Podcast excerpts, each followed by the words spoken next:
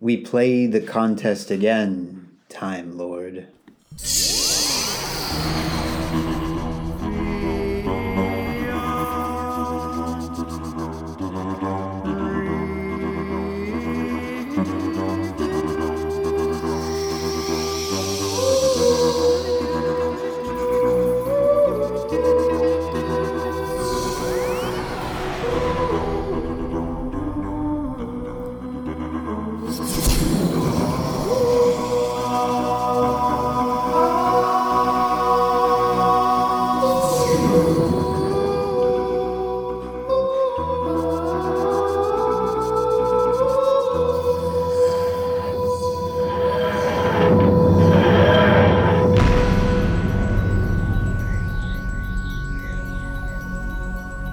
And welcome to the Whovian Review. I'm Michael, I'm Shelby. Colin is here. and tonight we're going to dive into The Curse of Fenric, Ew.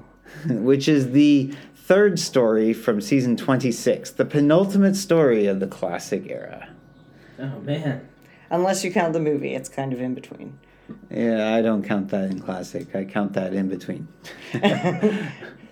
um, although in in reality, it's all one series, so uh, it's yeah, It is what it is, you know. exactly. New Who, Old Who, Who is Who is what's all who? really about. Yeah, Who is the judge?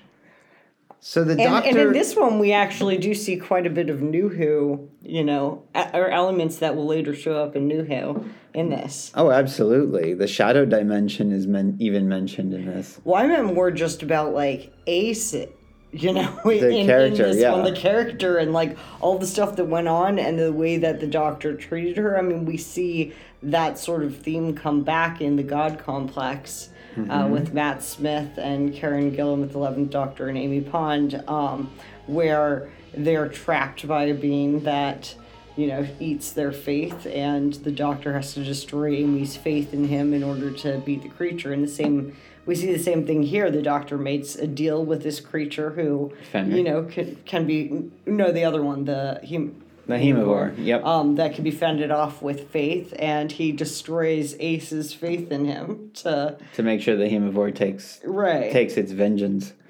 Yeah, I, I think that there's definitely a lot. uh, Not only that, but you also have such a large character arc with Ace in this particular story, where she basically has had a story arc that started in Dragonfire and has continued because there's all these little hints that something's up with Ace. She just didn't. Most humans don't just get into a time storm and then end up in another world somewhere across the universe.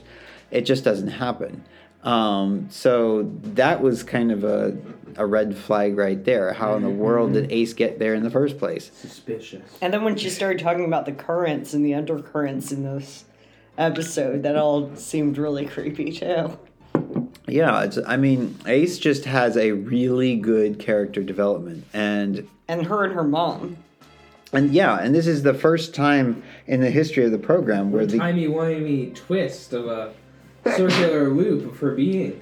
where the where, yeah, it's the first time that the companion has actually had such a an integral part to the whole plot line, and just not just this story, but And so much. potentially Of their own lives? Right, because it's like if she hadn't been there to give her grandmother a place to go, then you know, where could her grandmother go? Also, did she send her grandmother to meet herself? Like is that where she sent her- because She she sent her grandmother to like go and um, have her child grow up where she knew that she grew up.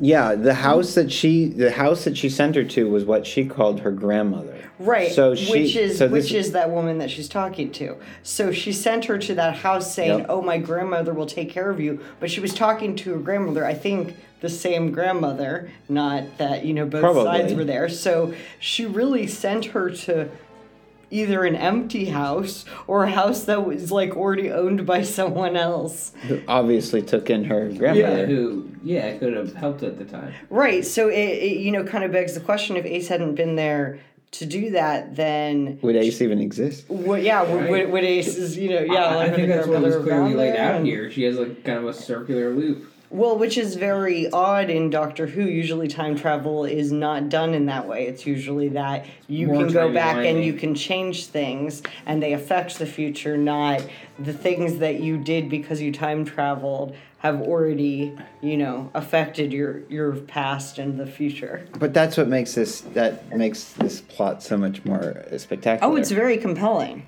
And it's finally a, a time travel story. We actually deal with not only Ace doing time travel, but we've got evil from the dawn of time, which is quite a quite a name to go with. Right, we've got Vikings involved. We've got Ace falling in love with a Russian dude. We've, We've got, Haemovores. vampires. We've got a very small British military force that's take that's helping Dr. Judson, who is looking into this curse that is surrounding them in this area, And we including have a Maiden's Point. stern old lady that might that might be an even more dominant force. Oh I know my she God. might. She, I guess she was protecting this town all this all this time. Well, she certainly seems to have been. I mean, it's kind of an interesting way to do it. All right, I have to say, some, some parts of this episode that I really love is your word, just like Ace, you know, being like a, a you know, uh, sharing her computer science knowledge with this old timey guy. Like, oh, heavens! yeah, that guy was great, and like also the priest was great. Yeah, I thought that was a great story of you know he him struggling with his faith and how that was actually like instrumental to his you know survival or lack thereof. Yeah, definitely lack thereof. I think Wainwright really was kind of a compelling story. It did definitely. I mean, I'm sure that it probably had a little bit of a an eye roll from all the more religious people out there, but it actually is a very common thing even with people who are very faith based they sometimes do question themselves and that there's and i think part of I mean, I think, in my opinion, there's nothing wrong with questioning yourself. But in his case, he was truly questioning whether his faith was was reasonable. and it was it was interesting uh, for the reason why you know it was when his own people who he had also had faith in started dropping bombs and then it made him question his faith in everything and you know that's pretty understandable Right. Exactly. And that's I, I really like the the whole the whole concept here. I mean, there's just so much that was put into this one story, but what was well because it was so well written, it actually everything kind of came together in the end. Yeah so like ace was absolutely like brilliant in this. She was able to solve all of these problems like answer all of these riddles just like totally was on the ball. But consistently every time she did this she made the situation worse. You'd think so. But you know, she because she was being you know awesome and solving the doctor's chess thing that had plagued an you know ancient being for seventeen centuries, and she you know walked in and was just like, oh yeah, that's a logic diagram. This is a logic game. I know exactly how this works, and just like blew that guy's mind, and just like she she looks at these you know ancient Viking runes is like, oh, that's a more complex logic diagram, you know, for a computer, and like it's you know she, she picks up this goo and is just like oh i could totally turn this into a bomb. It's just like she's just on point. But then consistently because the doctor has lied to her about what's going on it makes things worse yeah, well, that sh- that kind of brings a whole nother element. The Doctor is being deceitful and very manipulative. I mean, the Seventh Doctor is known for being manipulative, but in this case, oh my goodness, he's manipulating everybody. oh And when you manipulate Yep. ace though that's the that that's really tough, and that's actually a really hard scene to watch because Sylvester actually pulls that one off because he gets really he gets really into the role at that point. I think Sylvester shines when he's downplays things. He does. And when he gets down into his deep voice. When he's trying to be yelly or shouty or try and be bigger than he actually is. seems like a screaming toddler Well, it it doesn't quite come off as effectively, at least back when when he was there for these things. But he's he's so good at the the underplayed stuff, and I think that and more stern than you know. yeah yeah, no, it, and well, also completely. I mean, I was believing that he was completely evil at that point once he started like trashing Ace. I'm just like, oh like, i oh wasn't my god, believing it for a second Of course, you were a kid when you saw this. Yes, I was a kid when I first saw this. So I mean, I was like, "Holy moly! What happened to Sylvester McCoy's doctor?" No, I was just like, nah, the doctor is deceiving. The, doctor is much more comfortable with lying than with betraying a companion. But it's so vastly different seeing him do that to Ace than from back in Dragonfire, where he's slipping on the ice and going, "Whoops!" Yeah, but I mean- it, but it's not that different from what the Sixth Doctor does to Peri.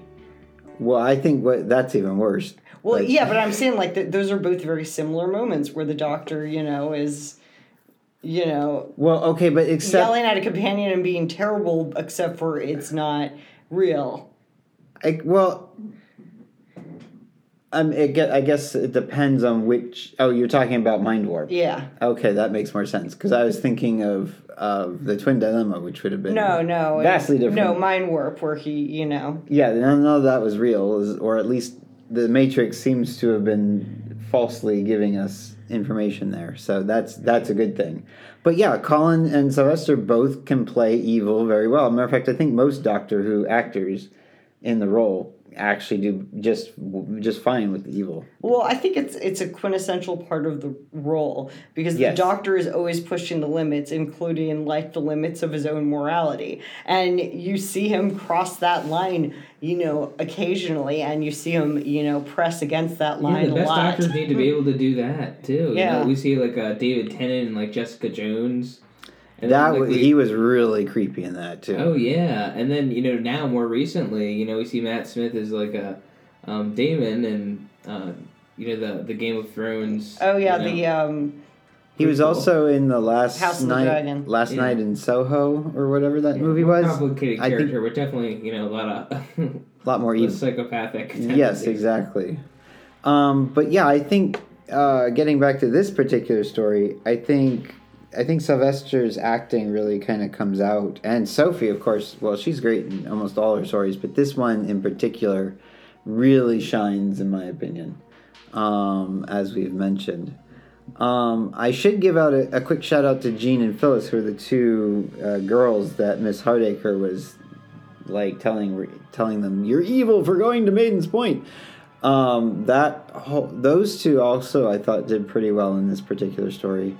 I mean, Yeah, they until they you know did like too much sinful behavior and lusted over Maiden's Point. yeah, I can I can understand that. I mean, it's just like also looking at at it like if she had presented that information differently, I feel like it would have been a lot more effective rather than just like screaming at these girls, "It's evil! You're all evil people for going swimming." If she just been like, "Don't go in the water because," Yeah. or or like you know how the doctor basically did it, just like, "Don't go in the water." Danger. Danger, danger, danger, Will Robinson. Um, yeah, so, uh, and then there's Nurse Crane, who, of course, was taking care of Dr. Judson. She's, She was an interesting character. she was a very harsh character. I, definitely, I mean, probably, I mean, if you think about it, this is World War II, so I'm guessing mm-hmm. there's going to be some characters here that are looking, going to look out in a very harsh way. I mean, she typic, she's like a typical s- or a stereotypical nurse from Britain during a war who's really like dead set against any uh, nonsense. Well, you know, and also I, I a feel like, you know, I didn't even notice he was in a wheelchair until she pointed it out and then continued pointing it out consistently throughout the whole thing. And and that was just kind of an interesting conflict as you've got this guy who's like a super genius, you know, decrypting all of these German messages and building his own computer and stuff and then like just to have her constantly be like, "Oh, you're an invalid, you can't do this, you can't do that." And he's like, lady, back off. I just can't use my legs. And also, I mean, she's right in the middle of de- of deciphering everything. She just takes him out of there, It's like like he's nothing. It's I mean, she's she's like you know the epitome of you know well-meaning uh, prejudice. Mhm. yes. what do you all think about Commander Millington? Who wh- I I mean, he looked like a Nazi at first. Yeah, especially with the backdrop. I mean, yeah his his office what else were we to think? his themed office so that he could think like a Nazi. I um I thought that what was compelling about his storyline was that his connection with Dr. Judson is that they they have backstory that is also again from the past. So there's a lot of nods to things that came before this story. Um, and I, I like that. I like how there's there's all, so the many re- characters are well developed. Yes, but there's all, so many references to what they've done, or what or where they've been. I mean, they were at school together, so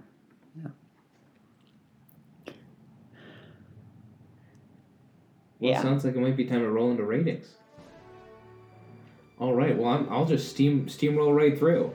So there's a lot of good about this episode. I, I like uh, a lot of different characters and a lot of good elements. Is and, and some of my favorites, just throwing out there. Um, Stern old lady. Um, I like I like the priest. Yeah, Ace was really shining through as well as the Doctor in this episode.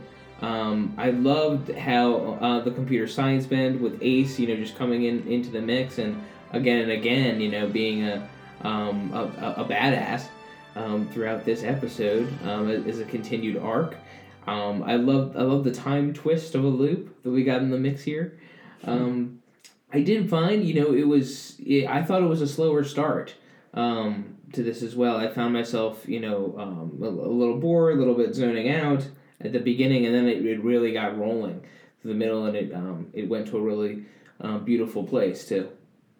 Um, there were there were some uh, I, I think there were some you know decent effects maybe for the time, but I definitely saw masks slipping and in fights and there's a few you know glaring things here and there when I just started to look and scrutinize right after that incident as well. There's some scenes where I'm like, oh man, if you just cut that off one second beforehand, I wouldn't just see that you were hovering and then just like trying to like spookily put your claws like a few inches over somebody's head. It might look There was a little more ominous. there seemed to Um, be a little the, bit of that. Yes. Yeah. Um, but all in all, this is a fun romp of an episode, especially for for the classic era. For me, this is going to get an eight out of ten. All right, I'll go next. Um, yeah, I I liked this. Uh, I liked this episode a lot. There were a lot of great elements. I love Ace. She's such a great character, and she really, really shined in this one. Um, and the Doctor too was was great in this. I, I like seeing you know the Doctor being a little bit manipulative, a little bit, you know, edgy, and this was great. Um, you know the the play on you know the age old playing chess against you know evil or death or whatever. Hmm you bring that back in. Um i thought that was well done. I thought that it was an interesting uh resolution on that of if you just basically change the rules of the game and um yeah i i agree with colin on this i'm gonna give this one an 8 out of 10 as well I think the Curse of Fenric shines on multiple levels, and I think what where this where this actually stands out is writing. The author really knew what they were doing, um, and and how to etch out a whole entire story. I do agree that there could have been there were a little bit of slow parts at the beginning, but I think there's a lot of introductions that you have to go through there's a lot of characters to introduce that because Ace and the Doctor are the only two that we know. So we have to actually go through all the Russians, all the British, all the and then Doctor Judson and of course Wainwright the, and everybody else. And I I think I think what what worked was the direction for the most part. I do agree that there were some sequences where the vampires were holding over these people in a over dramatic way that was probably a little uh, cheesy. But for the and yeah, we could have cut it slightly more editing style. Um, and I think with the movie version that they did back in 2003, I think they did do that to some degree. Um, but uh, the, I mean, you've got Ace's grandmother and Ace and the Doctor and all these characters that are so well acted and so well figured out. And of course, I have to put a shout put a shout out to Mark Ayres who did the, the soundtrack to this particular one, which was pretty epic for Doctor Who at its for its time. Um, definitely had um, a lot of like on the edge of your seat kind of moments just with the music alone. Um, with that said, I think this story uh, is probably Sylvester's str- uh, second strongest story. Not quite uh, the same as Remembrance of the Daleks, but I will give this an 8.5 out of 10. All right, well, that's it for us. Uh, just as an FYI, we will be moving to another platform at the end of the year. Um, Hipcast is unfortunately and very sadly um, leaving the world that we know and love. but don't worry, we plan on reposting our stuff um, at whatever site, and you can follow us on our Facebook page, and hopefully iTunes will still keep working. We will see. And um, yeah, so you know, pay Yeah, attention to stay tuned. More to come. The Whovian review will rise from the ashes as the great phoenix that it is. All right, good night, everyone. Good night. Bye.